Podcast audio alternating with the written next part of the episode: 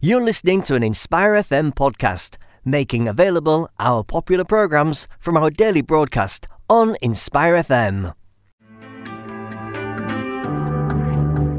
Catch a creative vibe on the Urban Kube with Sister Shemiza. Assalamu alaikum and good morning. It's 10 o'clock, so it means one thing. It's the Urban Kube with me, Shemiza, taking you all the way up to 12 o'clock. It is Monday, 1st of July, folks. It's the 1st of July. Crikey! July is upon us. And so is a summer. Goodness me. How have you enjoyed the weather at the weekend, people? I heard it was quite warm I felt it was quite warm as well. Um, I think we had a bit of a scorcher. Uh, it was absolutely glorious across Luton town, and um, lots of amazing activities were happening. I don't know if you went down to Stockwood Park, it was a wonderful Turkish festival. It was booming with um, Turkish culture and the community out there. Um, what an experience! What an experience! Um, lots of stuff happened. Loads of stuff happened at Lewsey Park as well. Um, there's a fair going on there, and that uh, I think will continue this week too. Folks, this is the Urban Kube. Um, I hope you've had a fantastic weekend. It has been utterly glorious. Um, and um, I hope the weather will continue. I mean, a couple of weeks ago, I did think uh, summer needed a speeding ticket. Couldn't work out the weather, but um, I think the sun is here to stay. If you've got any events um, happening, outdoor events, and you'd like to share them with us on the show this morning, feel free to do so on 07779 481822. Now, the Urban Kube is a show that celebrates faith inspired creativity and positive action, but it's also a show that showcases local and national events as well. Um, my guests on the show this morning will be sharing some exciting events that they are participating, organising in. They are theatre and festival related. So uh, do stay tuned for that, folks. Now, if you miss any of the conversations on the show, then you can catch them on the repeat, which is 8 pm this evening. We're also Facebook um, live. Now, we do only, we only have the audio, and you can actually leave comments on the, uh, the comment section. Um, We've got two fabulous guests that are going to be joining me over the phone, all the way from Manchester and um, and London, I think it may be this morning, and we have a guest in the studio as well. Now, my guests this morning are a real. They are absolute trailblazers in their fields of work. I'm joined by no other than the absolutely notable Manchester poet. Um, she has been described as the voice of the North. She is a playwright, poet, um, and just all around fantastic uh, a fantastic creative, and she's going to be joining me very, very shortly. Her name is Hafsah Aneela Bashir. She'll be talking about how she's in, going to be getting involved with a project in Luton in the local library. Now, the library is um, the topic of conversation today, as always, because, folks, it's Health Information Week, 1st and 7th of July. Now, Health Information Week are, uh, which is going to be happening at the library, Luton Central Library. Now, libraries are a trusted community space whose unique benefits include assisted digital access, health information resources and services, and the volunteering and recre- recreational opportunities they provide. This makes them perfect to deliver a range of health and well-being benefits to local communities, including those who may not normally access other services. Now, the health offer was created with a reading agency to help people to better understand and manage their health and well-being. So it's health Information Week, 1st and 7th of July, um, across all libraries, in particular the Luton Central Library, folks. Lots of activities uh, around health and well-being will be um, located at the Well and Wise space, which is in the, the um, lower ground. Uh, it, it's just when you enter the library, it's the right on the right hand side. So that's happening today. And now, um, would love to find out what you guys have been doing to stay healthy over at the weekend? Um, have you been? Have you stayed hydrated? Have you been creating some fabulous, you know, drinks to keep you keep you confused with uh, dehydration, or have you been having an ice cream fest? That's what we were doing. We were just like loving, loving the opportunity, any old excuse to have ice cream. Now, um, I'm I'm very much into into the traditional vanilla flavor, but I'm I'm wondering what flavors you guys are into. Now, my children love to create concoctions. They invent lots of different types of um, ice cream, from peanut butter to you know throwing a bit of um, chocolate brownies in there, and they just create anything. We just allow you know be as creative as you want, as long as you clean it all up. Now, interestingly, today is National Create Your Own Ice Cream Day. So, if you had to create an ice cream, what flavor would it be? What flavour would it be? Um, are you just into your old, you know, the good old classic vanilla ice cream, or are there other flavours? Um, I do like a gulf, kulfi or two. I'm, I'm liking pistachio kulfi. Um, that's that's one of my favourites. Or uh, but I would love to find out from you guys. It's 07779 481822. Other stories that we're going to be talking about this morning are um, about um, an article that I've read that France are actually now banning employers from contacting employees after work hours.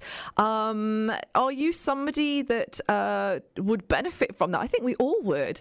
Are you somebody that actually is impacted by, you know, after work emails? Do you think that should be a ban in the UK as well, or is just this impossible?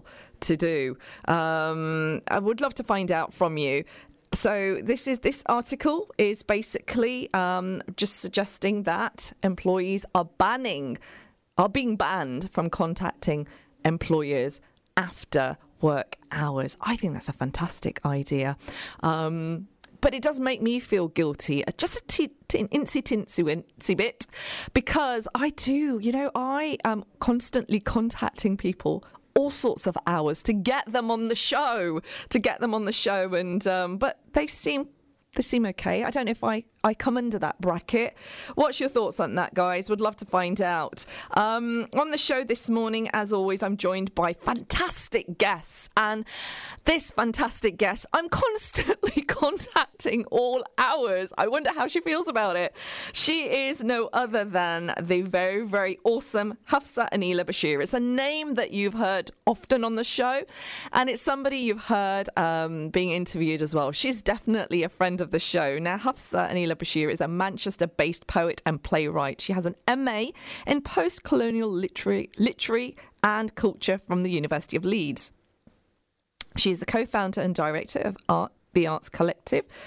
Outside the frame arts, passionate about performing voices outside the mainstream, she works with marginalised and underrepresented communities, delivering creative writing workshops centred around identity and empowerment. Her work has been published by Crocus Books in the anthologies When Syra Met Sarah, Elevator Fiction, 80 decibels above sound, and shots in the dark. Her debut poetry collection, The Celox and the Clot, published by Burning Eye Books, launched last year with the Manchester Literature Festival. Currently an open exchange supported artist with the Royal Exchange Theatre, she is Longsight's writer in residence with Manchester Literature Festival, a leader of, Tom- on, of Tomorrow on the Artistic Director Leadership Programme, and has been awarded the prestigious Jerwood Compton Poetry Fellowship 2019. Yes, people people, I'm talking about no other than the absolutely fantastic Hafsah Aneela Bashir, and she's on the line right now. Assalamu alaikum, Hafsah. Walaikum salam, Shmaza. How are you? I'm super, super well, my dear. How are you? That's the question. How how how are you? How are you enjoying the sun? The glorious sun has arrived. What was your weekend like? Well, the weekend I was working. I was working, um, and now we have no sight of the sun whatsoever because Manchester is like that. You know, it's a wonderful place, but it is. If I look out the window right now, it is very grim. I don't know oh, how it is. Wow, it's quite grim here. Yeah. Crikey, we live in the same country, but it seems to be oh such a disparity when it comes to the good old British weather. But you know what? I think I need to get down to Luton. You need to, darling. You need to come down. The sun is gleaming here. It's nice and cool as well. There's a lovely breeze. I think it's a welcomed breeze because it has been quite sharp, the sun, over the weekend. But I'm not complaining. But it seems to be the, you know, the we, we just can't make our minds up whether we love it or we hate it, we want it, we want it to disappear or come back. But right now, I'm, I'm really enjoying it. Now, Manchester is where you're calling in uh, from, we're calling you from this morning, and you've been described as a voice of the North. Voice of the North, my dear, for um, I have to say, massively congratulations on uh, the success with Celox and the Clot, and also the the poetry, the poetry um, success that you've received with the Jerwood Poetry Scholarship that you have. How is that feeling at the moment? How are you feeling all about it? It's it's an odd one, you see, because I, I feel like I'm still processing that. I uh, um so I was absolutely gobsmacked to find out that I'd uh, reached the final and was one of the winners. And my two other um, fellows, Jerwood fellows, uh, wonderful artists who I'm discovering, uh, Yomi Sode and Anthony Joseph. And um, I think we're all a bit like still got our heads in the clouds. You know, it seems like you know it's uh, we're, we're processing the news, but we're so excited. I think it's a matter of I'm trying to find the right word that describes uh, being terrified and excited all at the same time. Why is it that you have that feeling, Hafsah? You have a wealth of experience when it comes to writing. You have had residentials in the most prestigious spaces across the north. You have been at festivals across the country, notable ones. But yet, this is a shock for you to achieve an accolade like this. Yeah, I um I think part of this is actually as creatives, and I'm I can only speak for myself, but um, knowing that some studies have been done, I've heard that actually the creative industry is where people have imposter syndrome the most, and it really doesn't matter, you know, whether you've just started writing or you are a very very established writer. I remember standing in the queue of um, uh, a Bradford Literature Festival event. I think it was going back a couple of years, and I was in the T queue actually with Michael Symmons Roberts, and I remember looking up at him and saying to him, you know, when does this imposter syndrome stop? You know, when do you stop thinking that, you know, uh, me? Did you mean me? Um, and he said it never stops. Right. And it's a healthy thing to have actually because, you know, it would be worrying if you thought that you knew everything, you know, and you had reached a certain level. I think, you know, knowing and accepting that there is so much more to discover, so many ways to evolve your art, you know, is, is important for growth. You know, and for perfecting your craft. So it's a good thing. It's a good thing. But in terms of actually accepting, I think this was the first time ever, I think, in all of my achievements that I said to myself, I feel like I've arrived. Wow. And to really sit with that for a little while and accept that for myself.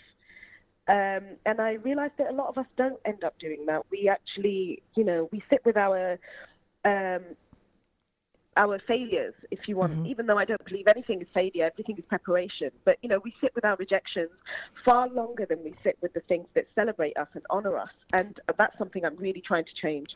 You're a mother, mashallah, of five children, um, and a success and, suc- and super successful in your own right. But your journey hasn't been as straightforward in the sense that you, I, you didn't get the jobs that you wanted straight away.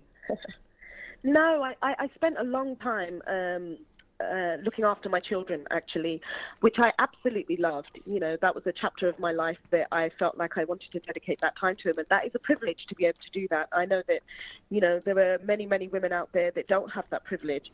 Um, and you know for whatever reasons you know um, times are changing you know austerity um, people are struggling so a lot more people are having to work and i was able to spend quite a large chunk of that with my children um, but I actually started reaching a point where I felt, and I don't know whether a lot of other mothers feel this or not, but um, that I was losing my identity a little bit. Um, I was losing focus of the things that I liked and what I loved doing and what I'm passionate about. And as the children got a little bit older, I decided I was going to go back to university, which I did. And um, I'm glad I did because I felt like with each child I was losing a quarter of a brain, and with five, you know, I was in minus. Um, and the university degree really actually opened up um, a few doors for me and made me realise that maybe this is this writing is something that I want to pursue. And then from there, I started going to some writing circles. Um, Commonword, especially in Manchester Muslim Writers, have been my, you know, foundation and um, absolutely brilliant for my journey. Uh, for not just myself, but a lot of other BAME and LGBTQ writers, um, in an industry where at that time, you know, there was there was there was this gap uh, for people like me who enjoyed writing but didn't have a support structure around them that could, you know, nurture that craft. And um, yeah, I think it just took up from there. You know, Mashallah. I started really writing poetry and sharing that. And this craft that the in that you have nurtured, now you're sharing that craft as well um, to mothers in Luton.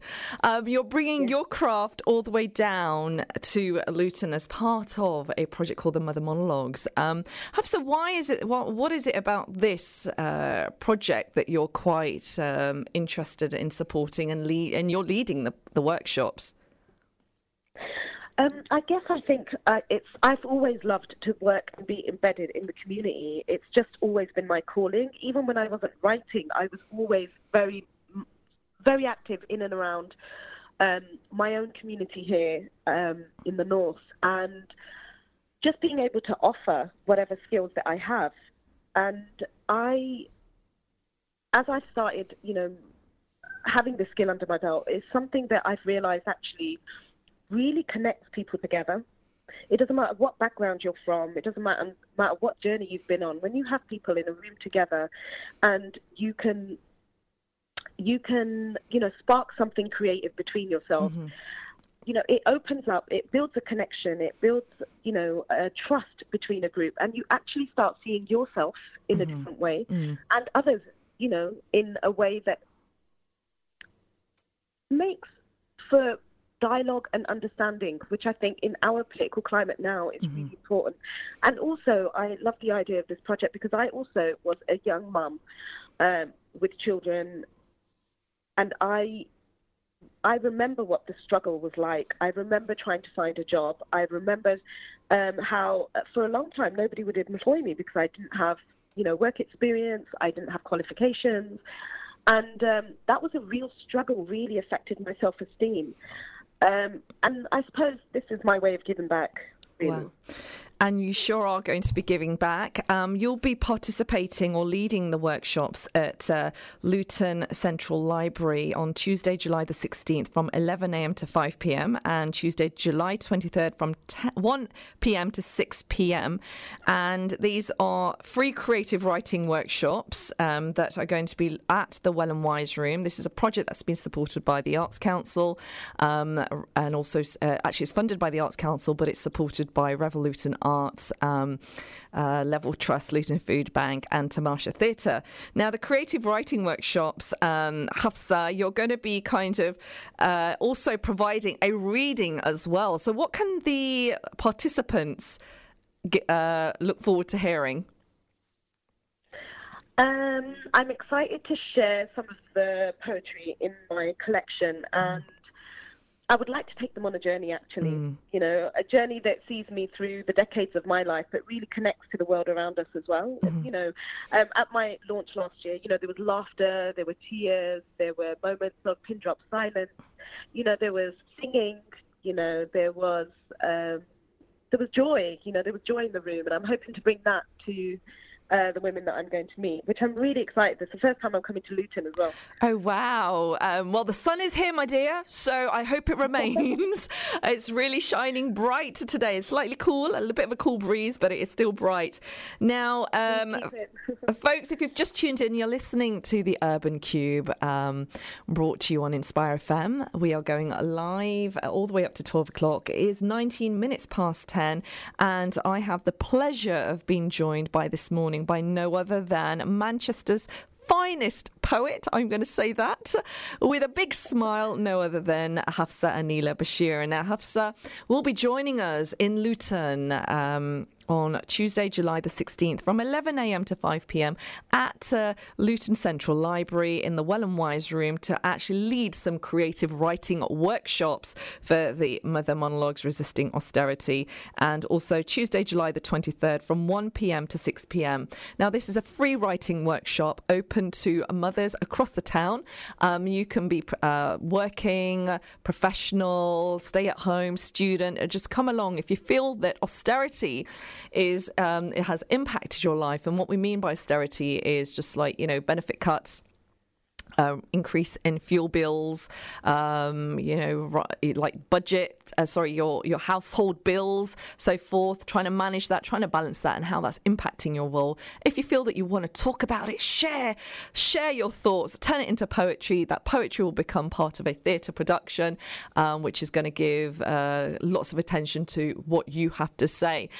Uh, Hafsah, quite an exciting project. Um, you have had quite a bit of experience in the north in leading sort of projects like this, like Arts for Social Action. You're actually working on one project yourself, which is part of the Manchester um, International Festival. Tell us a little bit about that.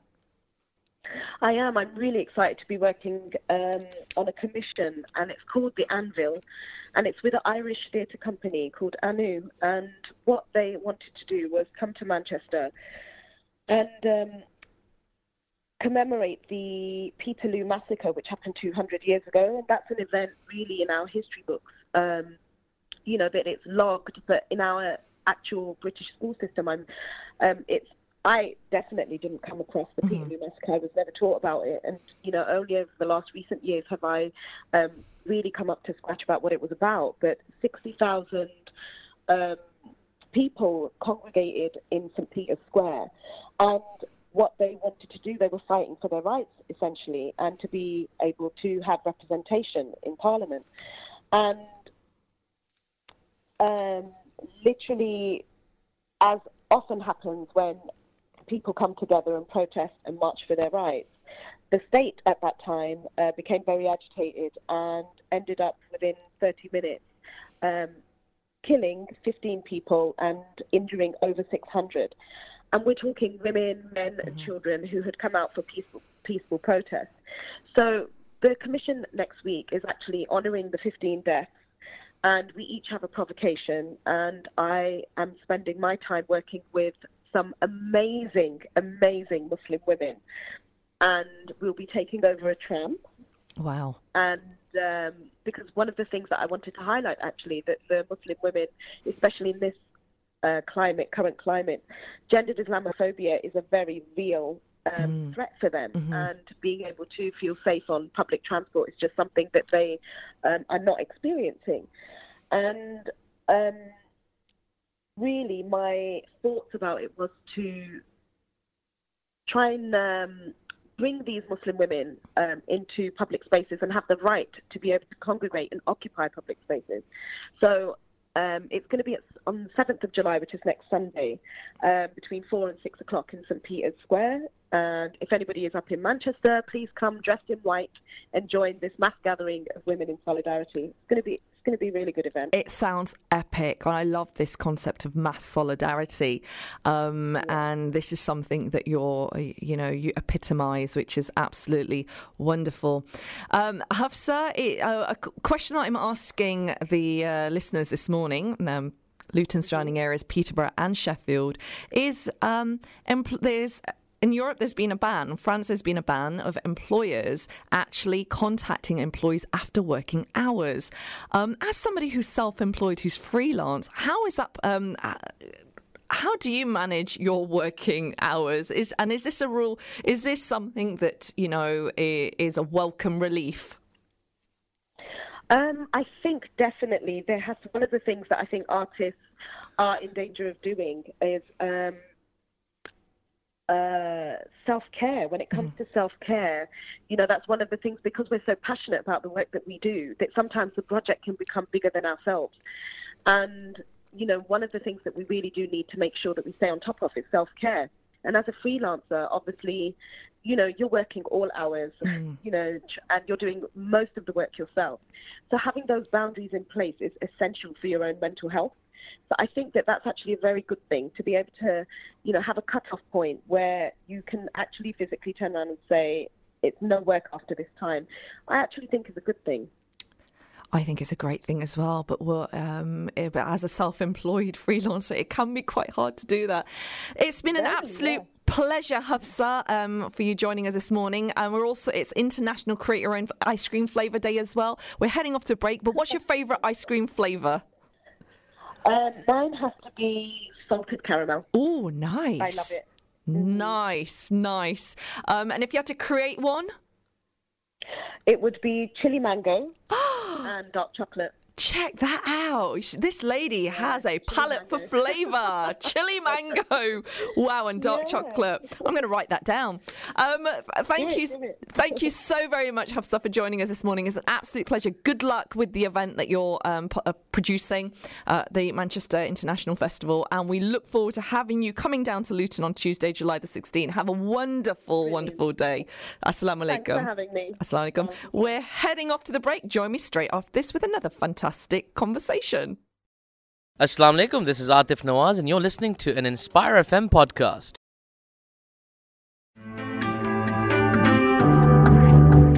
Catch a creative vibe on the Urban Kube with Sister Shemiza. Assalamu alaikum and good morning. It's 10.30, Monday 1st of July, and you're listening to the Urban Kube with me, Shemiza, taking it all the way up to 3 o'clock. Oh, sorry, not 3, 12 o'clock this morning. Now we're going live and direct to Luton surrounding areas, Peterborough and Sheffield this morning. A massive big salam to all our listeners on uh, Sheffield Link FM and Peterborough's Salam Radio as well. Now, um, it's been an absolutely glorious weekend, especially for cricket fans um, with the with England um, beating India, which was uh, a very, very intriguing game. Now, we had Atif Nawaz um, last week on the show, who's been doing all the cricket commentary from all the World Cup matches. Um, it was an absolute pleasure having him join the show and um, and following following um, the uh, matches uh, through through his commentary as well. A great win uh, by Pakistan versus Afghanistan as well. But it was quite uh, quite saddening to see some of the chaos that was created after the match. Um, but a wonderful, wonderful story that was really nice to read was um, about Pakistani fans actually clearing rubbish from the pictures of one of the matches, which is great to see as well. You know what, folks? Um, these are the stories we, we want to read about. We want to see um, great, great solidarity and uh, commun- and and and community values being uh, being reflected in uh, sporting matches as well. So, folks, you're listening to me. I'm I'm not a cricket fan, but I know this is this is hot topic at the moment, especially on the Rise and Shine show with Brother Tarek. And um, but it's been really really interesting observing the comments on social media. Um, uh, what are your thoughts on uh, the the matches so far? And do you think we need? Do you think there needs to be kind of a little little bit more responsibility of fans setting examples um, after matches and you know picking up rubbish so forth and and, and being being sensible and, and leaving the space nice and clean. A little bit of a random, random topic, I know, but you know what? This is what this show is about. Um, I have to pull out eth- something ethical out of out of the conversation, right? Um, folks, it is also National Create Your Favorite Ice Cream Day, or, cr- be creative with ice cream. Now, ice cream sales have gone up because the sun is out, but there's no s- excuse for for me and my family. We're always on the go when it comes to ice cream, but we like to have the Tetra packs. You know, I don't do none of this getting an ice cream from an ice cream van. Um, I just think it's too expensive. Um, we, I've been asked. I'm going to be asking my guests their favorite ice cream flavor, and I did ask um, Hafsah Aneela Bashir, who was my guest this uh, morning, and she uh, salted caramel is her favorite. But if she had to invent an ice cream, it'd be chili, mango, and dark chocolate. Now that sounds glorious. What are your thoughts, guys? Do you have, if you had to create an ice cream, what would it be? Maybe my guest in the studio, who's actually on work experience here, he's learning the ropes in the studio as admin. He's in the studio with me. It's an absolute pleasure to have Subhan joining me this morning. Subhan, assalamu alaikum. Walaikum salam. Thank you for, for joining me. I've put you on a bit of a spot here. It's all right. I'm used to it. That's good. That's what I like to hear. Now, um, Subhan, your your full name is Subhan Latif. Yep. Yep. and you've joined. You've just finished your GCSEs. At Challney Boys School. Yep. Great thing. Great stories coming out of Challney Boys. Is it? Yeah, they they won a design award. Oh yeah, that that's really impressive. I have to say, um, the what's even more impressive is the fact that it's, it was it was the younger years that accomplished it. I think it was year eight students. Wow. So that would have been about 13 years old people. And then I remember when I did that same competition two, three years ago, I got nowhere. I failed the audition round. And the fact that they got so far at the same age that I did, it just goes to show they, they have great things in store for them. Fantastic. And I love that positive energy that you're reflecting. The fact that you, as they appear, is actually you have so much belief in them. Um, and you you are a very astute young man because you're doing you're you're learning the ropes in the studio. Uh, you've just done your GCSEs. Yep. Um, what, what, how does it feel just completing your GCSEs and now like you're you're free? I, d- I don't know because while I was doing my GCSEs, uh, everyone had the same mindset. Oh, I can't wait for the holidays. I Uh-huh. Right. can't wait. And then as soon as our GCSE finished, it was like a crash and burn. all that all that inspiration we had. Oh, I'm gonna go to the gym. I'm gonna do this. I'm gonna do that. None of it happened. Oh my goodness! But you've only had what one week, two weeks off. Two weeks off. Two weeks off, and you're already bored. Yeah, everyone's Wow. already bored.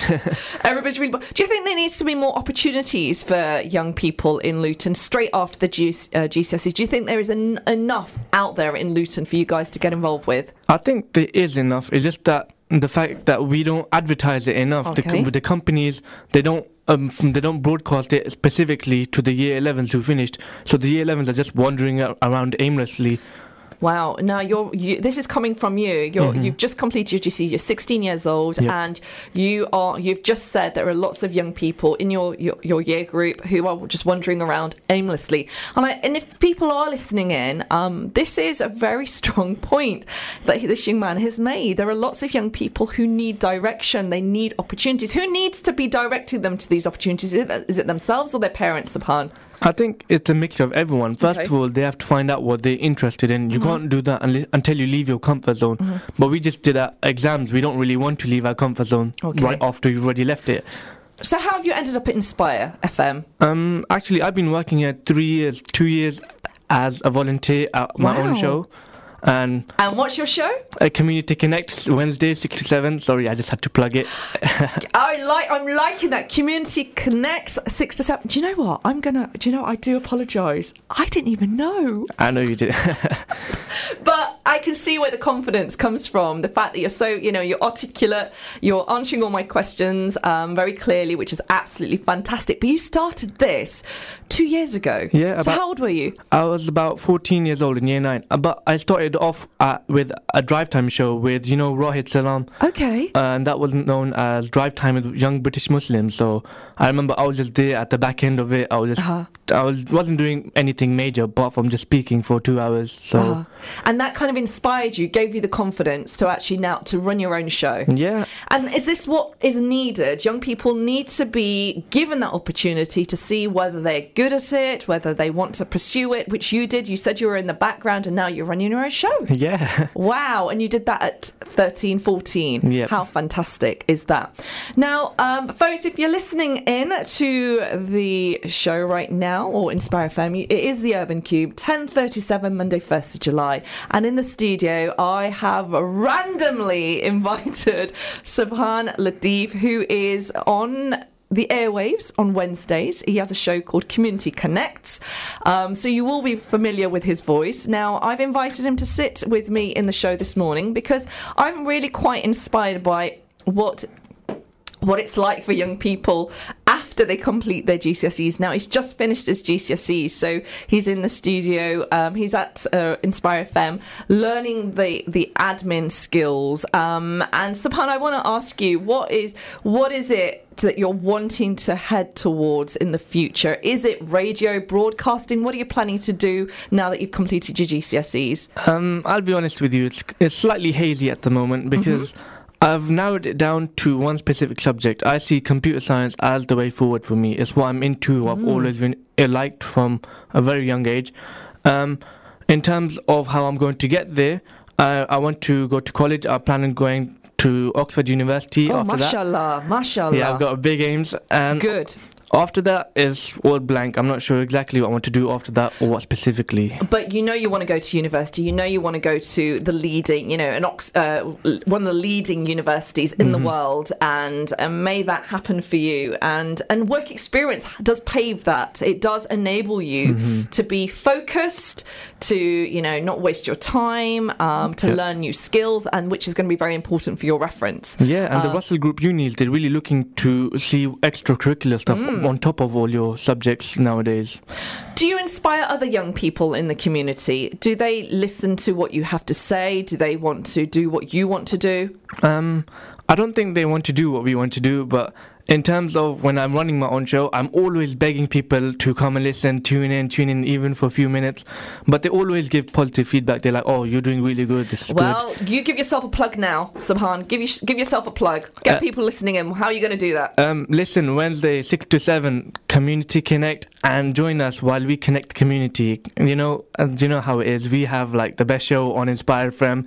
Um, I hope Tarek's not listening to that. But you know how it is. We Forget Tarek. I'm listening to that, but you know what? I'm going to give you. I'm going to give you kudos for that, folks. Listen in to Community Connects. It's connecting communities from six to seven Wednesdays, um, led by and presented by no other than Subhan Latif, who is in the studio right now. Mm-hmm. Now, Subhan, tell me about that show. What is it about that show that makes it different to the other shows? Well, it's mainly the fact that it's led by young people. Mm-hmm. You don't see many young people shows out here. I think I think we might actually be even the only one, to be honest. Oh wow! Okay. And, and it's the fact that we have that atmosphere.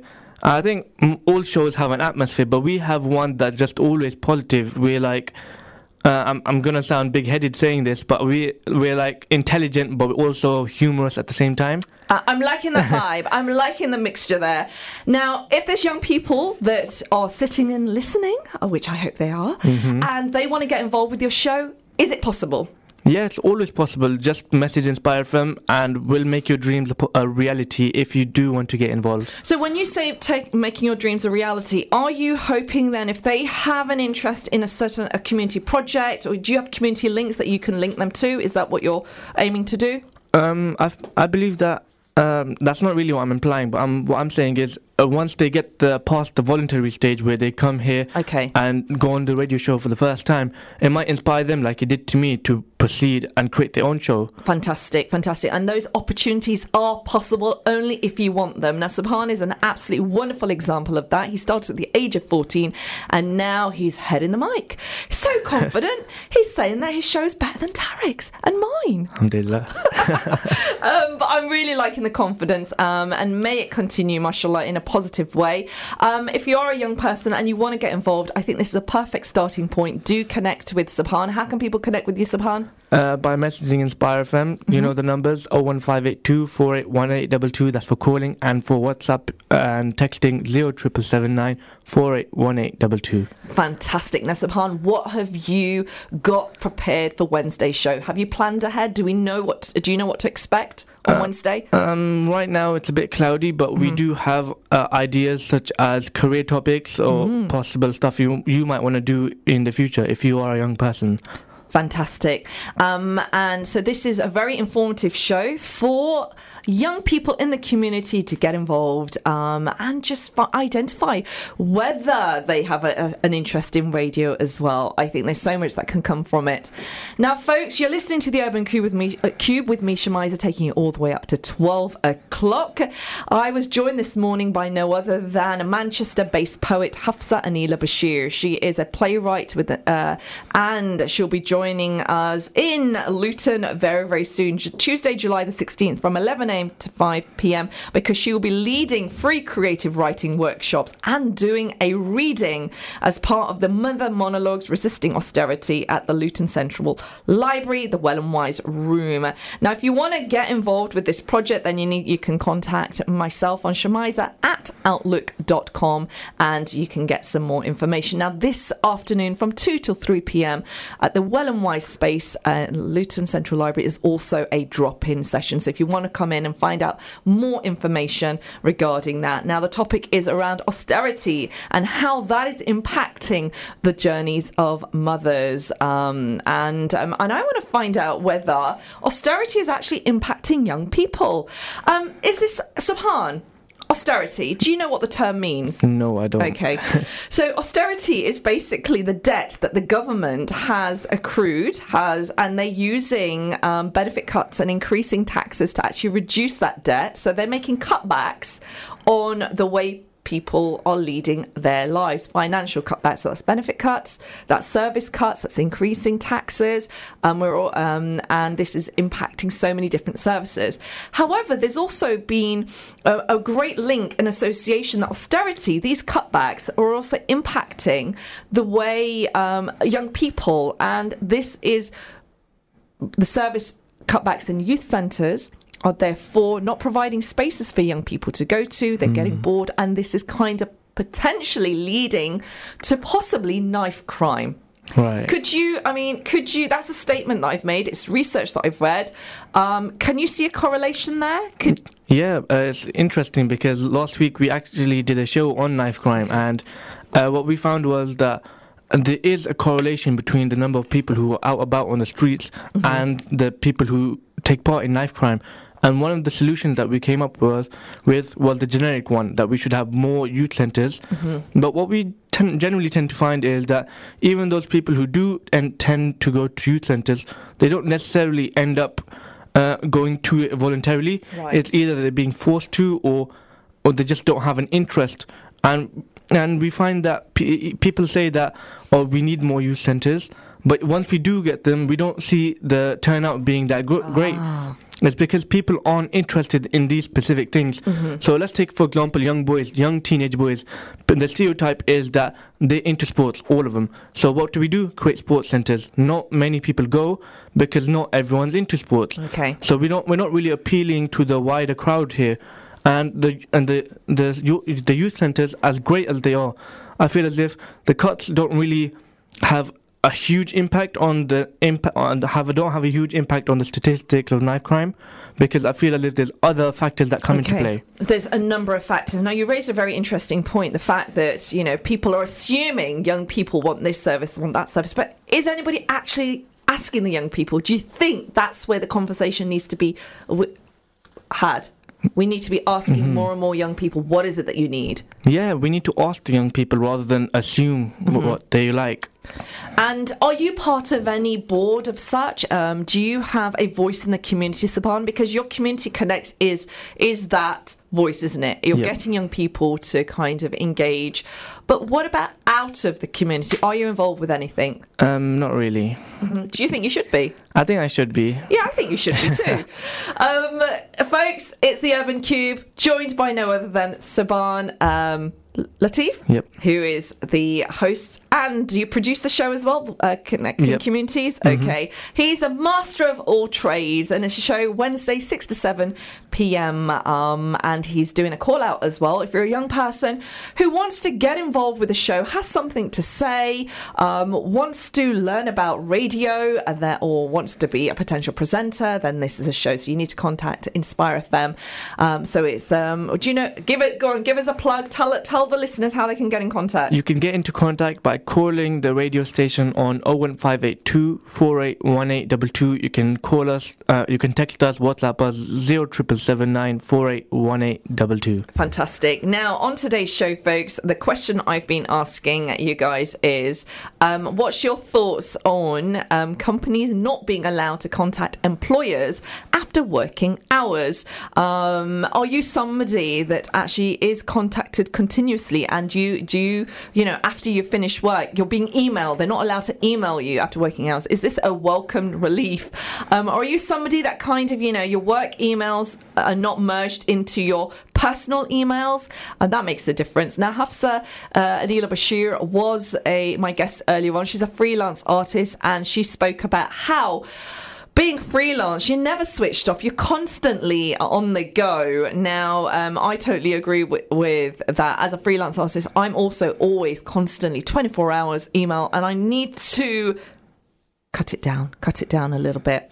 Now, um, in the studio, joined by Subhan, we're also asking our listeners this morning it's National Create Your Own Ice Cream Day. Be creative with ice cream flavors. Um, I'm going to ask Subhan. Subhan, when we, we, we always link ice cream with young people, but actually, everybody and anybody, ice cream for all, right? Yep. Do you have a, a favorite flavor?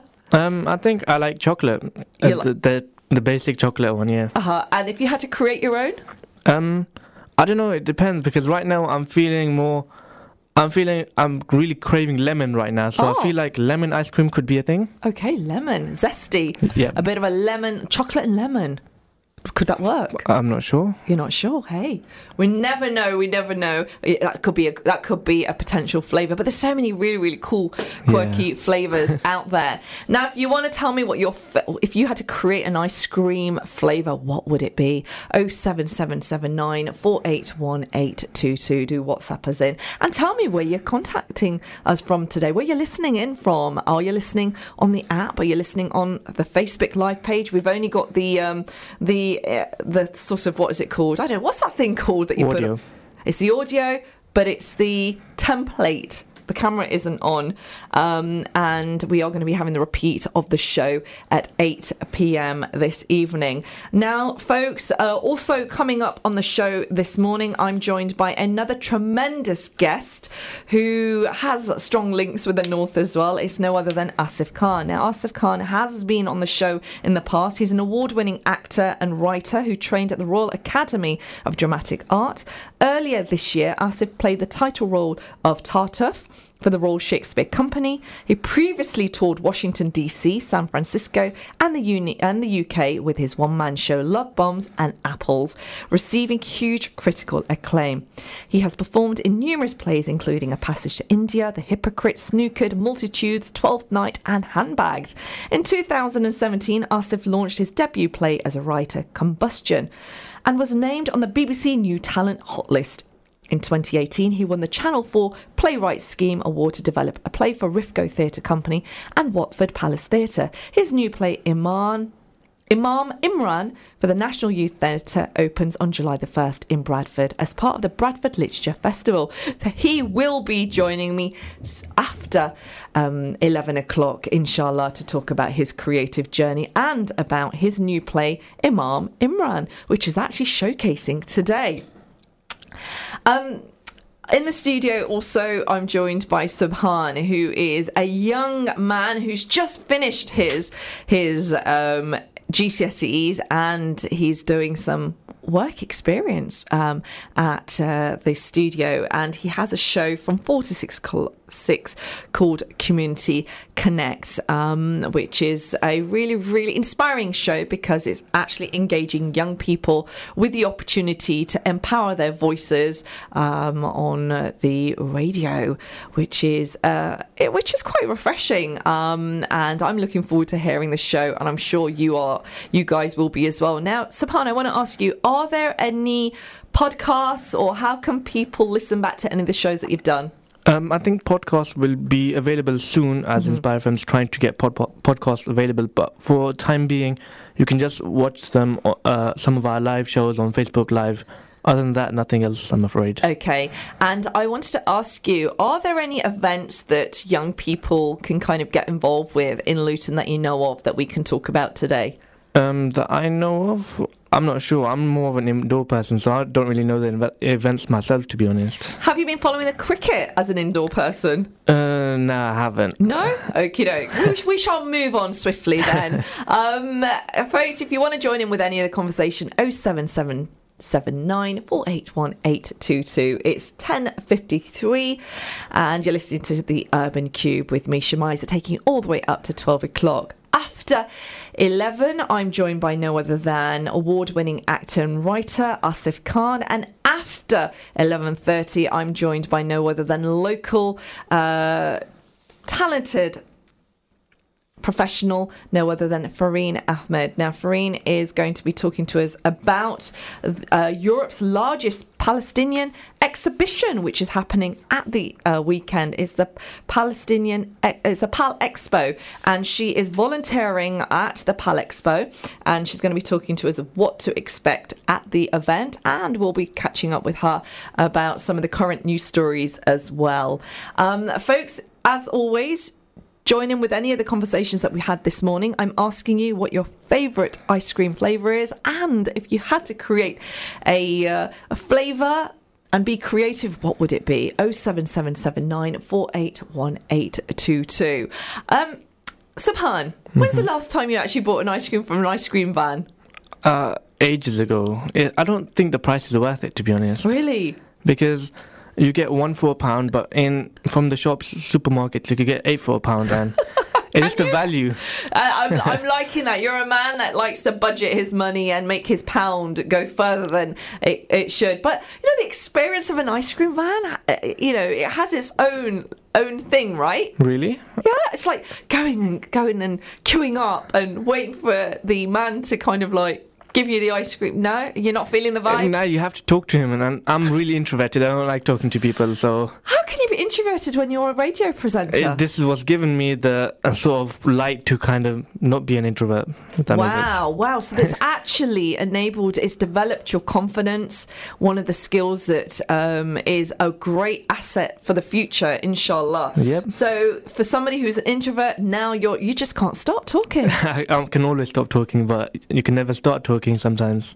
so what I'm going to tell you to do is plug your show, mate. We're going to the break. Um, listen to Community Connect on Wednesday, 6 to 7. Uh, every Wednesday, it repeats on Saturday at 8 o'clock. And our, lo- our logo, logo is Community Connect, connecting the community. So be sure to tune in. Fantastic slogan there. Community connects, connecting the, with the community. Six to seven Wednesdays. Presented by Subhan. Absolute pleasure, Subhan. Thank you so very much for joining me this morning and plugging your show. Good luck with the future. I'm sure we're going to find out a lot more of, and we're going to be following your successes, inshallah. Folks, we're heading off to a break. After the break, I'm joined by no other than Asif Khan for more creative conversations. Assalamu alaikum. The following podcast is taken from a live broadcast on Inspire FM.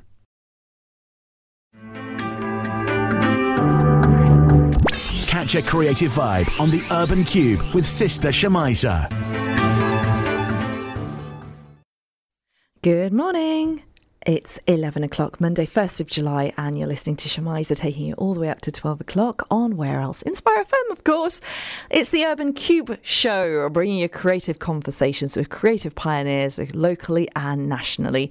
It's a show that celebrates um, creativity from the Muslim community, but also showcases wonderful community connections and charitable pioneers as well. We're also a celebration when it comes, we celebrate um, events as well happening locally and nationally, and uh, be that theatre or charitable events on the show this morning. I've had the absolute pleasure of speaking to no other than Hafsah Aneela Bashir this morning. She will be joining us all the way from Manchester at an event in Luton, which is called the Mother Monologues. It's a creative, free creative writing workshop, and um, she will be doing a reading and um, some creative writing workshop with mothers from across the town, helping them um, bring out their thoughts um, and expressions when uh, around the topic of austerity. Now, austerity is something that is mentioned quite a lot across media, um, in the news, um, but not many people actually know what it is. Austerity measures are a way in which the government is making cutbacks in order to pay the debt that it owes, and the way it's doing that is obviously reducing reducing the the benefits. It's reducing benefit. It's making cuts. Um, this is impacting households are on a low ki- income, but also professionals are also impacted with. Uh, increasing fuel bills and childcare costs and so forth. But it's always the mother, I believe, that has the the has to be quite tenacious in trying to budget shopping bills and fuel bills traditionally. Um, so it's kind of getting their thoughts on on the on austerity and um, giving them a voice, a platform. And Hafsah is a playwright and a poet, and she's also led lots of community writing workshops. So she'll be joining the community of Luton, inshallah, to get involved with this project. Now, if you'd like to get involved and find out further information, then email me at shemiza at outlook.com. Um, this project is a free creative writing workshop and it has been funded by the Arts Council um, and Revolution Arts are supporting this, which is a local arts organisation. So is Testbeds, Bedford University, Level Trust, Luton Food Bank, um, as well, and Luton Culture. So on today's show, I've also had the pleasure of speaking to a delightful young man whose name was Subhan Latif. He is the voice behind the Community Connect show, which is a platform for young people. Wednesdays, uh, 6 to 7 p.m. every week. If you're a young person that'd like to get involved with that, that you need to contact um, Inspire FM. Um, WhatsApp is on 07779 481 822. I'm sure Subhan would love to hear from you.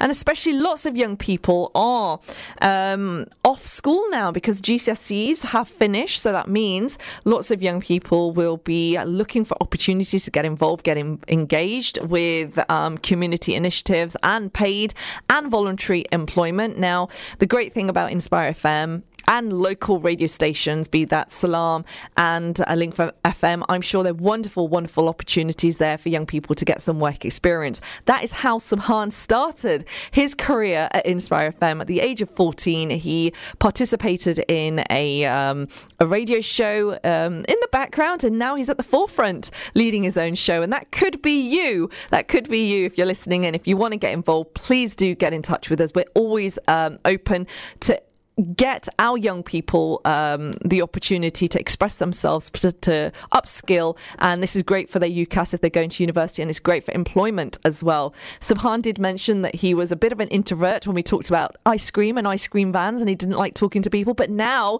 he's running his own show. See how that has changed his personality and his social skills as well. So it's great for um, developing your emotional. Um, not emotional well-being let me take a step back. Communication skills, that's what it is. Folks, um, it is well, it's a mental well-being day um, at the library. We've got a li- the library, local library or libraries across Luton are doing a wellbeing week, which is one uh, from the 1st of July to the 6th of July, which is enabling people to kind of, you know, use um, the library as a space for mental well-being. So lots is going on. Um, are you somebody that goes to the library just to relax and, and just get away from it all? Um, how proactive are you uh, in accessing library books and the library service. This is an opportunity for you guys to get down and um, check out what's happening at your local library. Now, I'm going to be joined by a fantastic guest, I'm sure, who spent many a many a, a year in his local library being inspired by plays and reading material. He is an award winning playwright, um, Asif Khan. He'll be joining me very, very shortly. Now, folks, um, I'm also asking you guys this morning. Um, it's National Ice Cream, Creative Ice Cream Day. If you had a, a, an ice cream flavour that you could create, what would it be? Subhan mentioned chocolate is his favourite, but lemon would be um, a, a, creative idea he'd like to create an ice cream flavour from, maybe fusing the two. Hafsah talked about chili, mango, and dark chocolate. Wowza. Wowza. Now that's a flavour and a half. That is an absolute flavour and a half. Um, I wonder what flavour um, my next guest will would like to create for National Ice Cream Day. I do ask the most random, random questions to my guests, but why not? Why not? Now, we were talking about libraries earlier. Um, lots of interesting things happening at the local library in Luton. Um, and I did say that possibly my next guest may have spent many a year in the library um, developing his craft. Now, who am I talking about? I'm talking about no other than Asif Khan. Now, Asif Khan is an award winning actor and writer who trained at the Royal Academy of Dramatic Art. Earlier this year, Asif played the title role of Tartuffe for the Royal Shakespeare's Company. He previously toured Washington, D.C., San Francisco, and the UK with his one man show Love Bombs and Apples, receiving huge critical acclaim. He's performed in numerous plays, including A Passage to India, The Hypocrite, Snookered, Multitudes, Twelfth Night, and Handbagged.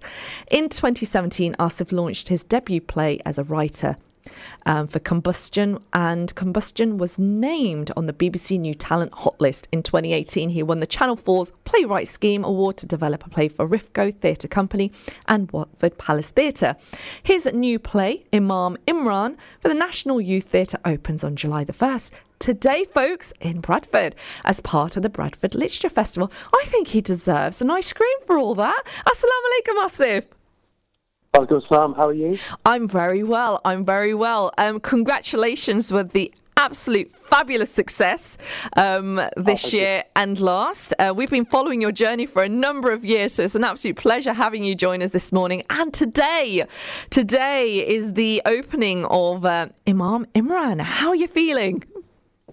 Yeah, really excited, a little bit nervous, but um, um, they're all at the theatre right now. They're kind of uh, doing a few uh, bits of lighting and sound, and then they're going to do a dress rehearsal this afternoon, and then the uh, first performance at 7 p.m. at Kala Sangam in Bradford tonight as part of the Bradford Literature Festival. Fantastic. So, now, yeah, yeah, yeah, excited to come and see it. Excited to come and see it. Inshallah. Now, um, tell us a little bit about the play, but before that, I want to ask you: It's National Create Your Own Ice Cream Day um, Asif. yeah. You know, I'm going to ask you Yeah. ask you what Yeah. what flavor, what's your favorite flavor, and what would You you, know- create?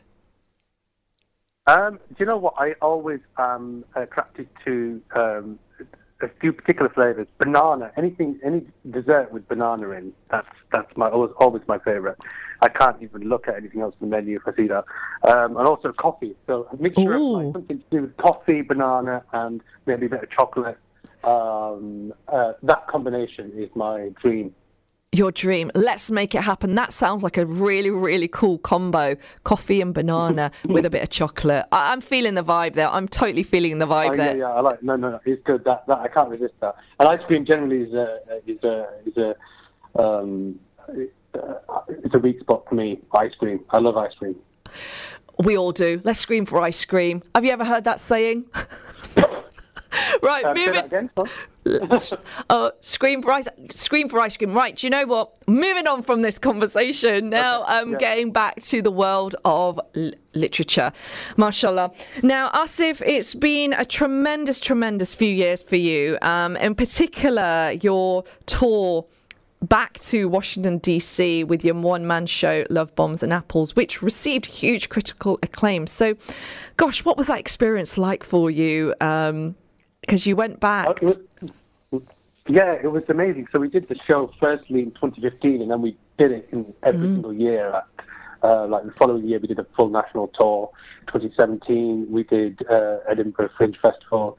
Um, 2016, went to San Francisco for three weeks, and then uh, earlier this year, we went to we were invited to the Kennedy Center in Washington D.C. So it was it was brilliant because this idea just started uh, initially as a little conversation between me and the writer Hassan Abdulrazzak, having a coffee at Covent Garden, thinking how can we put this play on, and then um, to take it all the way to the states. And, and literally, just like you could see the White House, and it was amazing. I mean, the, the Kennedy Center as a building is the most, the biggest uh, theatre building I've ever been in Oh, wow. uh, it's epic. It's got three different theatres. Um, but the diversity of the work that happens in that theatre and the, and the programming, uh, I was really impressed with. Um, the kind of the, the variety and, and, and plays from different parts of the world. Um, but and then and in contrast to you've got the White House just next door and what's going on in the White House, and I just thought that was a, a Quite a surreal. Yeah, bit, yeah, and but this this building is doing some great work, being open and um, talking about um, politics all over the world, people all over the world, inviting um, people all over the world to take part, and then you've got this hostile um, Trump environment in uh, in the White House. It- thought, it yeah, It's such an extreme, extreme contrast, isn't it? Um, you'd think that uh, you, your neighbour could educate you, but un- unfortunately, the, uh, it doesn't. It seems to. Be, I'm hoping it's not being ignored. I'm hoping they're being inspired by what is going on, the reality of the world around them. But from Washington um, back to Bradford, because political theatre or or um, so, sort of like social issues are something that are quite prevalent in your writing, and you're you're you've produced this new play called Imam Imran, and it's showcasing in Bradford. And Bradford is your home. Is this where you were born and bred? I was born and bred, yeah, before I went to drama school. So uh, you know, it's uh, it's the place I know best, um, and the place that kind of feels uh, most like home. and it's really developing um, on the creative arts uh, landscape. Bradford is so much amazing work. It seems to be fueled and created from there. But this particular play, why did you want to? You know, you've travelled around the world. You've gone to the other side of the world with a play, but you've brought this one back to the to Bradford and Bradford Literature Festival. Why was it important for you to do that? I mean, anything that I, if I'm uh, at all on the producing end, or if I have any influence whatsoever on the play, I will always try to get to Bradford because that's the place Wow. I, you know, I want to bring it to my hometown. I want to put it in front of my own community. That's so important to me. Uh, but this was um, commissioned and produced by the National Youth Theatre, so they came to me and asked me um, if I have any ideas about a play, and I, I initially thought I'd like to write about, uh, you know, a young, modern thinking imam. Uh, not sure how. Um, also, I generally, with all my writing, I try to make it funny. Um, plays a lot of comedy as an actor, so I think it's a really good um, system to have. If you have a play which is entertaining and funny, as well as dealing with like sensitive, important themes. And um, so it started off with this, this character. I didn't know where to go, and then I thought, wh- where can he come from? Which is completely different to where he ends up. Um, and uh, in the play, he ends up being um, an actor who's privately educated in Bradford, um, and then um, gone to drama school, uh, lived in Bristol, and and and uh, a famous face on a uh, popular soap called Ashley Ashley Road, playing this character called Jimmy on this soap, and he's got a famous girlfriend, and uh, that's where he starts. He's he's a well-known face on TV, and then something happens and things change for him and his relationships with his girlfriend and his family, um, and that's where the second half of the play he goes returns to Bradford and he tries to find answers to these questions. So the answers to the questions are he's trying to find, but what are you hoping that the answers and questions will be projected from the audience from this play? Well, I hope just initially, like my intention is just to put an alternative Muslim voice on the stage that you don't always hear. Um, you know, I just want to show that there's diversity among Muslims. Right. That we're not all the same. We're not all one group of. we don't all think alike. We don't all agree on the same things, and also just to to show that we're normal British human beings, you know, um, uh, like everyone else. And I think that is that is not really represented out there in the media. Uh, and, and through my work, hopefully, I can do that and, and kind of um, explore themes that are important to Muslims in British Muslims today. Um, things, that, you know, feelings that I go through, feelings that my family goes through. Because you know, at this time, I, I just feel it is the, the most intense level of Islamophobia around. I feel, um, and I just feel it's so important to make sure you, um, as, as artists, put on um, detailed, nuanced, alternative stories about Muslims, which are, which hopefully can represent the full range. Um, I think the influence of like Muslims, for example, Mo Salah, you know, just played for Liverpool, and and I saw a tweet uh, um, a, a month ago just just saying how the Islamophobia in Liverpool is produced just from Of course. that, that Mo Salah is a visible Muslim and Yeah. scoring goals for Liverpool. But then And, you- you know, those, those kind of role models are so important. But do you feel that you have to be an exceptional Muslim to turn this around though, because he is, but his, I mean, and I'm not going to knock back what he's been able to achieve because it's been tremendous. Because we tend to associate um, racism with hooligans at football games, and for him to turn that around um, and change the narrative has been phenomenal. May Allah always bless him for the amazing work that he does. Now, um, I want to ask you, Asif, like you have been so consistent in your delivery of plays that are Muslim centric and the audience uh, and sort of re-educating audiences with re-representation through the this writing. Now, the National Youth Theatre is a big you know, well recognized, notable youth theatre, and they've approached you. So, does that mean theatre companies are now opening up and realizing the importance and value of writers like yourself um, taking ownership of stories about Muslims and, and, and diversity? Yeah, it's a very good question. I think I think um, I think they are, and I, I'm um, I'm really pleased that they came to me and asked me for this idea for me to write So the Moon to write for them. Uh, they're a big organisation, and and and the fact that they're going to Bradford, having the premiere in Bradford, um, they no, they too want to attract you know people from South Asian background, Muslim background to their youth company, youth acting company, and uh, and kind of um, backstage artists.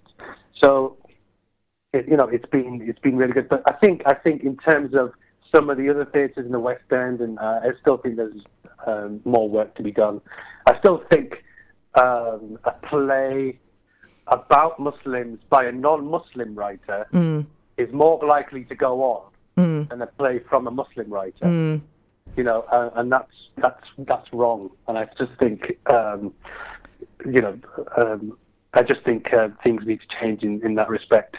Just to just to allow people to, you know, represent themselves sometimes. Of course. Not always. I'm not saying that uh, non-Muslims can, can can't write about those issues, or I can't write about any issue I want. That- That's free to do that. But I just think there's there's so many writers out there, South Asian writers, Muslim writers, uh, voices that we don't really hear very often. And if and if and those voices need to get their their time and their stage as well, and uh, uh, need to be heard. I think it's really important. Now, hearing voices leads me on to my next question because you were part of a very exciting uh, project called Voices by.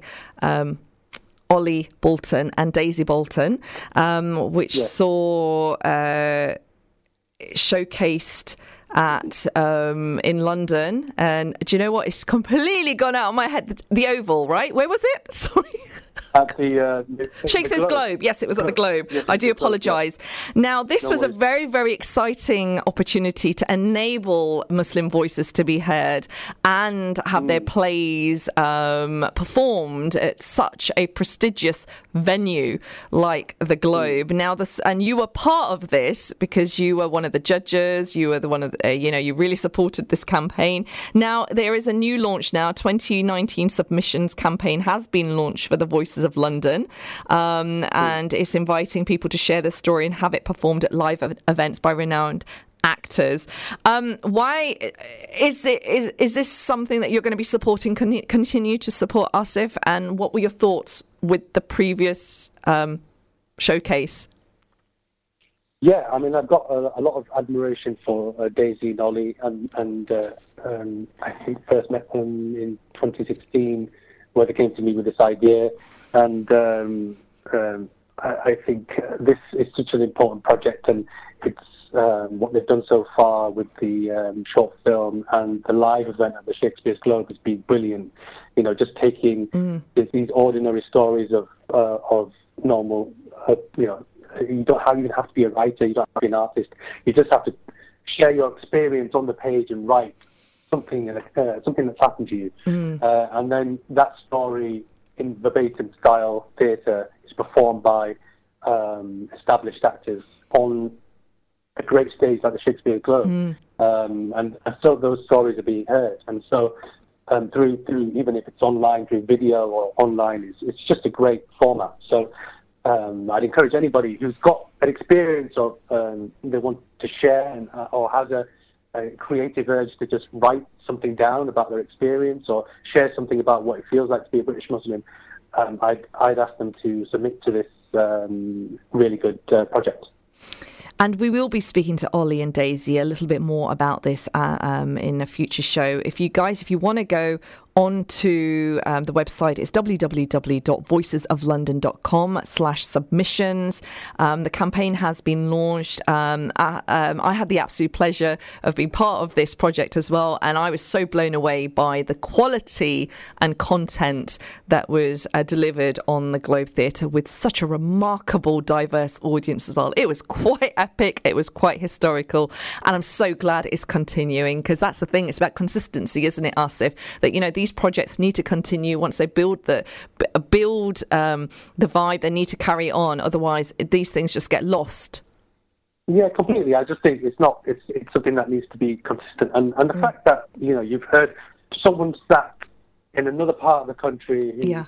has never been to a theatre or, mm. or, you know has shared their experience, written it down on a piece of paper, and then um, a, a, trained actor has gone on the stage at the Shakespeare's Globe. Wow! And presented it to this whole new audience, shared their story. I think that's really special. I think that's that's how you connect with human beings. That's you know, it, it's uh, it's it's a wonderful thing. It sure is. And now I want to ask you about Imam Imran. Now it is opening today at the as part of the Bradford Literature Festival. Where uh, will it just showcase only there? Will it be touring across the country? Well, at the moment, there's only four dates. So first show tonight, and it's on till the 4th of July. So Monday, Tuesday, Wednesday, Thursday at Kala Sangam as part of the Bradford Literature Festival. So that's like the initial premiere and the first stage. Um, I've been told there'll be there'll be more to come with it, um, but at the moment it's just the initial four performances. Fantastic. And what else is on the cards um, for Asif? Um, I've got a, a, another play that I've been developing at the same time as this.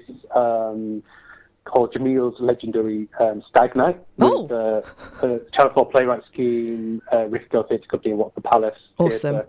And it's having a first reading at the RADA Festival, again this same week actually, on the 4th of July wow. in London. So that's having a presentation for the first time as a reading. Um, and uh, excited about that as well. So I'm Utterly awesome. Then, uh, yeah, yeah, great. Wow, wow, no, utterly, utterly awesome. Gosh, you are busy. Thank you so much, Asif, for giving me your time this morning. We wish you um, absolute success with Imam, Imran, and the dude that's having the stag night. What was the play called again? Sorry, it just went over my. Jamil's legendary stag night. yeah, Jamil's legendary stag night. That's having it, having a reading today. How how exciting! Um, Asif, if there's if there's anybody that wants to kind of connect, find out about um, the play that's performing. Are there tickets still available? Oh yeah, yeah, yeah. Please um, have a look. If you go on the National Youth Theatre, just Google National Youth Theatre um, uh, for tickets. Actually, I've got the website here: www.nyt.org.uk.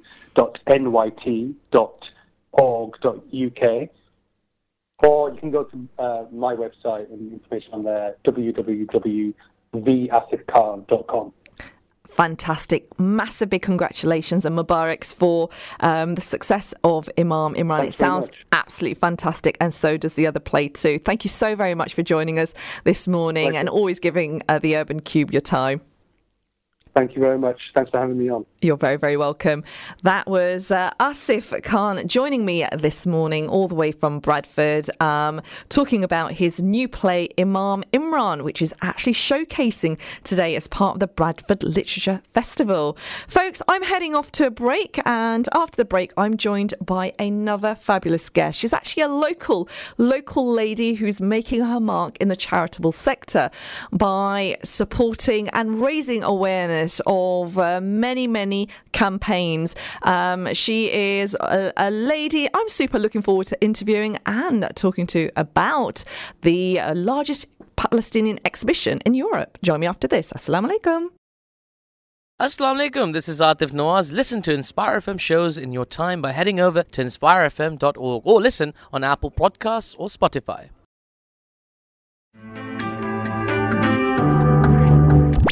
Catch a creative vibe on the Urban Kube with Sister Shemiza. Good morning and assalamu alaikum. We are on the final half an hour of the Urban Kube, taking you all the way up to 12 o'clock this morning. Now, you can catch all the conversations that have been had on the repeat of the show at 8 pm or go back to Facebook Live. Now, we don't have uh, any images going live, but we do have. Oh, we do have. Um, yeah, we've got Farheen in the studio uh, with me right now, mashallah, so you can catch her on Facebook Live. And um, it's, it's an absolute pleasure having her joining me this morning. Now, folks, if you've missed the first half of the show, I've had the pleasure of speaking to Asif Khan, who is an award winning actor. And today at the Bradford Literature Festival, we'll be showcasing his play, Imam Imran, um, which is supported by the National Youth Theatre. Also, I had uh, the very delightful Subhan Latif. Subhan Latif is um, a, a, young lad who's just finished his GCSEs and he's the voice behind a show called um, Community Connect. So it was very inspiring listening to his radio journey and um, the fact that um, Inspire FM is kind of nurturing his aspirations and developing his confidence. Before that, I had the very, very fantastic Hafsah Aneela Bashir, who is described as the voice of Manchester. She has is a notable poet, published poet, may I say, who is the author behind. Um, the Celox and the Clot. It's her de- debut poetry book. She's also a accomplished playwright as well. And folks, she's coming to Luton. She'll be joining me uh, and um, some remarkable women. Um, this is also a call out as part of the Mother Monologues Resisting Austerity. Now, this is a project which is engaging the voices of women, mothers in particular, across Luton to share their thoughts on cutbacks, governmental cutbacks to form part of a um, digital art and theatre performance, inshallah. Now, um, the conversations are not stopping there. This show is all about celebrating creative creativity, conversations with uh, trailblazers across the country as well as locally as um, too. And the conversation will not run dry there because I'm joined by another remarkable guest this morning. She's been on the show uh, previously, had lots of wonderful feedback from the very inspirational conversation she's had on the show, and she's back today. It is no other than Farheen Ahmed. Assalamu alaikum, Farheen. Assalamu alaikum, Shemiza. Assalamu alaikum, everybody. Thank you for having me on the show. Always, always a pleasure. A pleasure. it always is a pleasure. It's always a pleasure having locals. Um, you know, you do work in London. You're um, you work in the legal profession. Um, I believe it was commercial law that you were working in previously. Yeah. You still there, still, still there, still there. She's still, still there. there. Um, and, but also, you're very, very passionate about not only inspiring young people to kind of make the right creative or, or career choices in the future when they leave school, but also mm. very passionate about charitable um, uh, events and also raising raising uh, awareness of uh, communities um, and groups of people that uh, are are have been impacted um, by humanitarian um, causes. So, inshallah, um, you're you're a lady who has many talents, super busy, uh, a bit of a mini superwoman, if I can say so myself. Uh, I wouldn't say that. uh, but before then. We're going to talk ice cream. Okay. We are going to talk ice cream. Today is National Create Your Own Ice I mean, Cream what Day. a day. The weather's beautiful. It's hot outside. Ice cream is the way forward. Diet. what, what's a diet? Who needs diet? Who needs a diet? We could sweat it all out Literally. with the weather. That's what it's all about. So, uh, what was your weekend like, Farheen? Weekend was great. Had a nice day out with family yesterday at Regent's Park. Um, Uh-huh. Played some cricket. Ooh. Sprained my ankle, unfortunately. Uh-huh. Um, but it was great. And then on Saturday, food, London, friend's birthday. Just it's just been London-based weekend, to be honest. Busy, busy, busy, busy. Now, But the weather was great, so you know, No excuses. Can't complain. No excuses. now I you had s- some ice cream, ah, you did, I and did. um, so what flavour? chocolate hazelnut ice cream. It's Ah. my absolute favorite Uh-huh. from Amorino Okay. in London.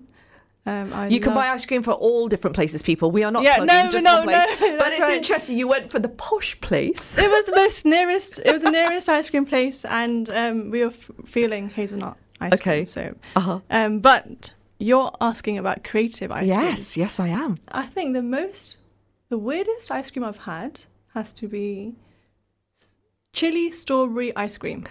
How is that even possible? I don't even know.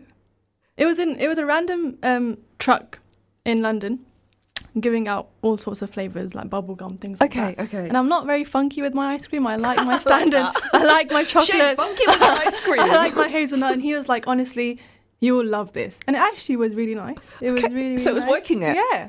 Strawberry and chili. Wow. You know us us Asians, we put chili in everything, right? He wasn't even Asian, so I don't know where he got the idea from, but it was great. Wow, wow, great. what a fascinating, fascinating uh, experience that you had, and uh, and it worked. It but if you had to create one, what would it be? I'm not very creative with with ice creams. Um, I'm going to let you think about that. I'm going to let you think about, yeah. folks. I'm asking you guys share with me some of your creative ice cream ideas. Um, would love to find out. We have had we've had um, I think it was coffee and banana from Asif Khan. We've had um, Subhan say lemon, possibly with chocolate, and we've had Hafsah telling us that it's chili mango with dark chocolate. Mmm. Chili mango. Feeling the vibe. Yeah. People bring some in. You know what? You tell us, Shemiza, what's your favourite? And what have you? Do you know anything with coffee in it? I'm totally, I'm totally with the coffee vibe. Anything with like coffee, um, and I think coffee and salted caramel, maybe. Yeah, and a little bit of vanilla in there. Um, but you know what? You can't go wrong with a bit of kulfi. You just can't. The classic desi ice cream, you can't Yeah, yeah. wrong. I'm just- Pistachio kulfi is the way. Yeah, that that's the biz. Yeah, that's that's the funky, right? Yeah, that, as funky as it gets. As funky as get we're going off tangent. But um folks, tuning in, it's eleven thirty seven. I'm joined by no other than the very fabulous Farheen Ahmed. Mashallah, she is um she is somebody who's very passionate about charity. Um, she's she travels around the world. Uh, that's I that's need to ask you a question. Traveling around the world, you must have grabbed an ice cream or two, right? It has to be the hazelnut that started in Rome. Okay. So that's where my whole obsession with hazelnut ice cream began because the Italian ice cream is something else, but Italian hazelnut ice cream is even better. So if you haven't been to Rome and you to, when you do go, hazelnut ice cream is the way forward, guys. Make sure you get it. It's you know that is that is gelato, Yeah, the place of gelatos, right? hundred percent. None of this Emmy stuff. Nope, nope, not at all. It literally is, you know, such good ice cream. I think I went last um, last year in summer and must have had about four of those in a day. Wow, wow. And you have four, not one. Four, not one, four. Four. You don't do things in halves. We we have an ice cream connoisseur here. you Only in. Italy. It's all it's all coming out now. It's all coming out. The truth is coming Yeah. out. This is why we've dedicated this show to, uh, To ice cream. ice cream because she had four in the you know the heart, the core of the world of ice cream, Rome and hazelnut gelatos. Mashallah. Now um, you're here to kind of talk to us about uh, something that you're quite passionate about, Mm. and that is kind of raising awareness about um, charities, but also uh, about Europe's largest Palestinian expo because you're volunteering on this project. This is happening at the weekend. I've heard, I've seen it advertised over many a year, but I've not had the experience of attending it. But you know, the lineup this year is extraordinary. Farheen, so why are you involved with this really remarkable event, which is described as biggest Palestinian event in Europe, and it's at the Olympia, London?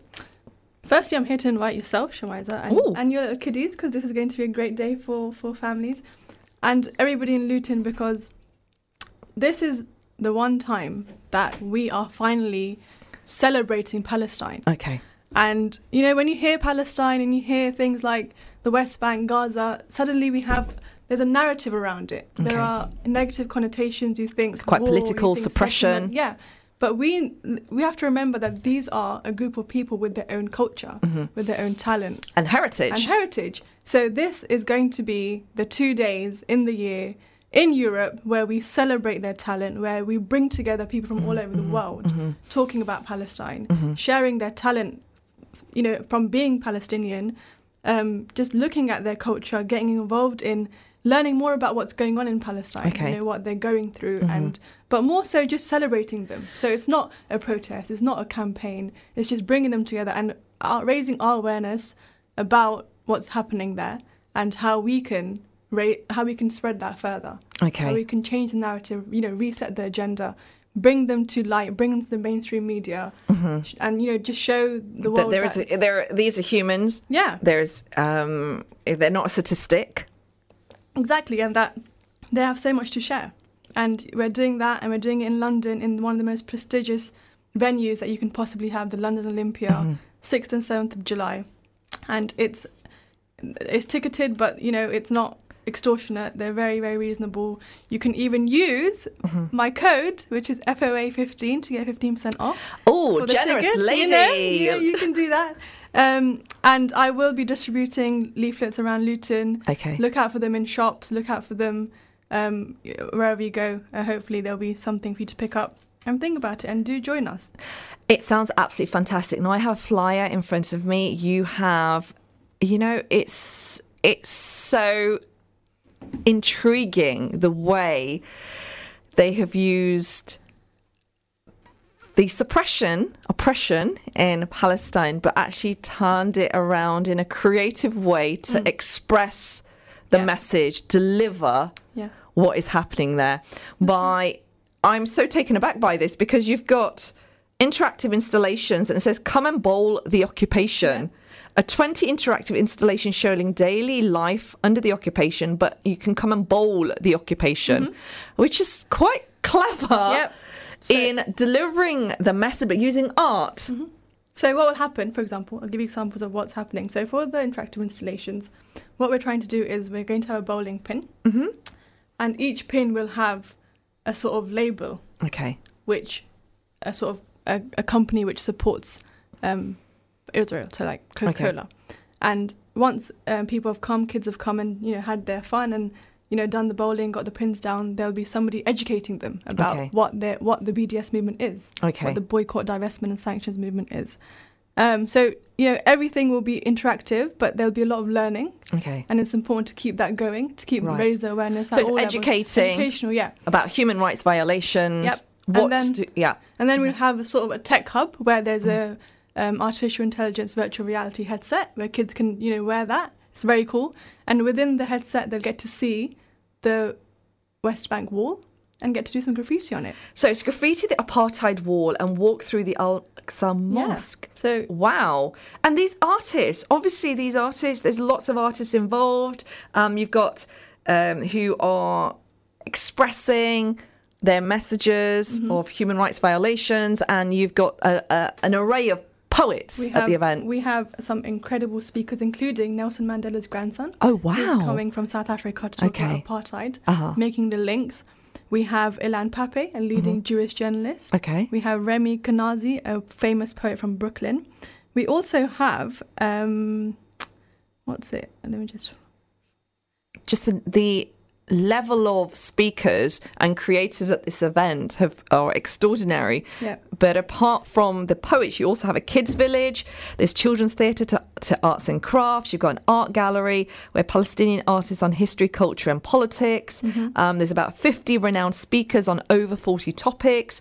Lots going on. What's going on across two days? So both days will be different, and there will be some incredible speakers on both days. and you've got a code that you are giving Yeah. for uh, Farheen, for anybody who's wanting to get discounted tickets, and the code Fifteen is percent FOA fifteen um, on the website. You get a cheaper ticket um, up until the day of the actual expo. wonderful. So this So is do that. use that. So this is Pal Expo, the biggest Palestinian event in Europe, which is happening on the 6th and 7th July at Olympia, London.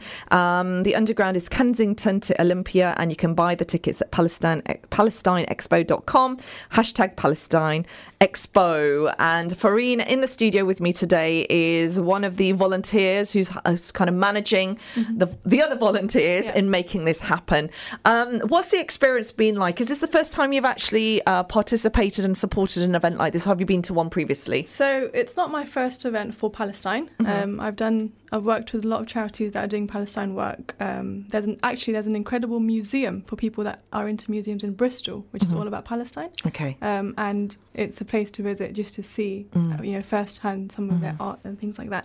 Um, but it's my first time working with Friends of Al-Aqsa, Okay. who are the organisation behind Palexpo and um, I was very very keen to get involved this year because I see the impact. So uh, last in 2017 when they did it last time, it went the activism about raising awareness in Palestine went up by around 50% or something. Right, right. So you know it was a huge huge impacting event. So this year we're hoping that it's the sort of event that raises awareness again. You know, changes the narrative, Mhm. um, brings together people, and continue. We don't, you know, the occupation continues um, for the last 17 years, 70 years. It's, is ongoing, so it's something that will bring it back to light Okay. and help us do more and help us to, you know, So you're think broad, about you're it. wanting to broaden people's awareness. You're wanting to keep this on the top of the agenda that people are still because it's so easy to make it quite unfortunately when this is some form of human rights violation and we see it in the press, um, it becomes everybody gets on a bandwagon and then it disappears out of Exactly. light. And I just feel that's that's happened to many parts of the world. Yeah. Um, Gaza, we're seeing that in Sudan. You know, we all get hyped up on Facebook and then we just forget And about it. it, yeah. We do our share and then we move on. Yeah. But more needs to be done. Um, this is the kind of thing that and it's not you know it's not a protest it's not Mm-hmm. something that's talking about in a negative way it's just a nice way to just share them right. and, who they are, who they what they're about. what they're about there's actually a palestinian wedding that will be happening Ooh. um, a sort of uh, uh, not a real one but obviously Okay. like uh, so it's a a- culture, Palestinian. Palestine. play. hmm and it'll show the people how palestinians get married Okay. And, and, um, the, what's involved in Dabka. Dabka right. too, yeah. We've got some amazing instruments. Such a big played. fan of Yeah, that. They'll be doing a lot of that. Uh, and food. Food. You cannot go If you like your knefe, it's the place to be. I don't like it. No, why not? It's too cheesy. No, that is unpopular opinion, guys. I Don't listen to I- Shemiza. I- that's why I whispered it. Um, I need to go. I do not. Do you know what? I need to change my thoughts on that. I need to go and have a proper version. it has to be made right. Yes. We've had um, one made by a Palestinian, and it has to be the best knefe we've ever had. Okay, but there are a lot of people that make it, and you can get it re- wrong really easily. You can make and I think too- it, the one I had went wrong a bit. It was Yeah. too sweet. So that's why you have to come to Palexpo. Of course, I'm going to try it out. Will there be ice cream? But maybe baklava flavor ice yeah, cream. It might be. You know? It might be. Ah, you're you're There really really be. super tempting me. So, folks, it's the Palexpo happening at Ken, um, Olympia London, sixth and seventh July, Kensington Underground to uh, Olympia, and you can buy the tickets at Palestine PalestineExpo.com, and we have a discount code which Farheen is going to give us. FOA 15, guys. That's where that's where it's at. Tickets can be bought at bought at palexpo.com. Mm-hmm. You'd also see what's happening and a bit more information about the range of things we've got on, so you can pick the day you'd like to attend. Um, but yeah, hope to see Fantastic. Fantastic, Farheen. Um, you you are a very inspiring young, la- young lady, mashallah, who is still very young herself, but really, really does try to reach out to the younger generation, and that's the conversation we had when you joined this show previously, because you were fr- uh, you had your wonderful friend also joining us, um, Anika. She's also helping me with Pal Expo. We're both working on this Fantastic. together. Excellent, You'll see us this evening distributing leaflets. brilliant, Come brilliant. and say hi, learn more about it. Fantastic. Anika is a dentistry student as well, right, yeah. a local young lady who's done extraordinarily well academically, mashallah. Um, both of you are using your time and effort to kind of um, support charitable causes. We just had Subhan earlier on, who's just done his GCSEs, and, and he was talking about opportunities for young people. That a lot of young people are just sitting idle because they don't know what to do. And then the fact is, youth youth services are being cut and if youth centres are being open there's an assumption that all kids want to just do is sport. What would you say to young people listening in? Because there's lots of kids now who've done their gcse's mashallah waiting for their results um, planning their future. What advice could you give to young people? For the summer. for the summer yeah I'd say get involved in more than just sport. I mean, sport's great, you know, it's, it's great that some students still want to do that because often even that's not an option anymore. It's more stay indoors, play games, things like that. But get involved in your sport, meet new people. What I was doing in my summer post um, GCSEs was getting involved in charitable events. Okay. Um, so you know, fun days. Doing there's so many opportunities to volunteer with charities, and if you've got the time and and you're able to get around, do that build your skills up you know get involved in um, charitable initiatives. And also if you've got an idea of what you want to do or if you don't have an idea try to get in some work experience over the summer. Um, what i did was you know email loads of law firms um, loads of chambers things like that and try and get a day or two. And that helped my cv a lot and also helped my skills a lot. So if you're free this summer get involved in projects locally.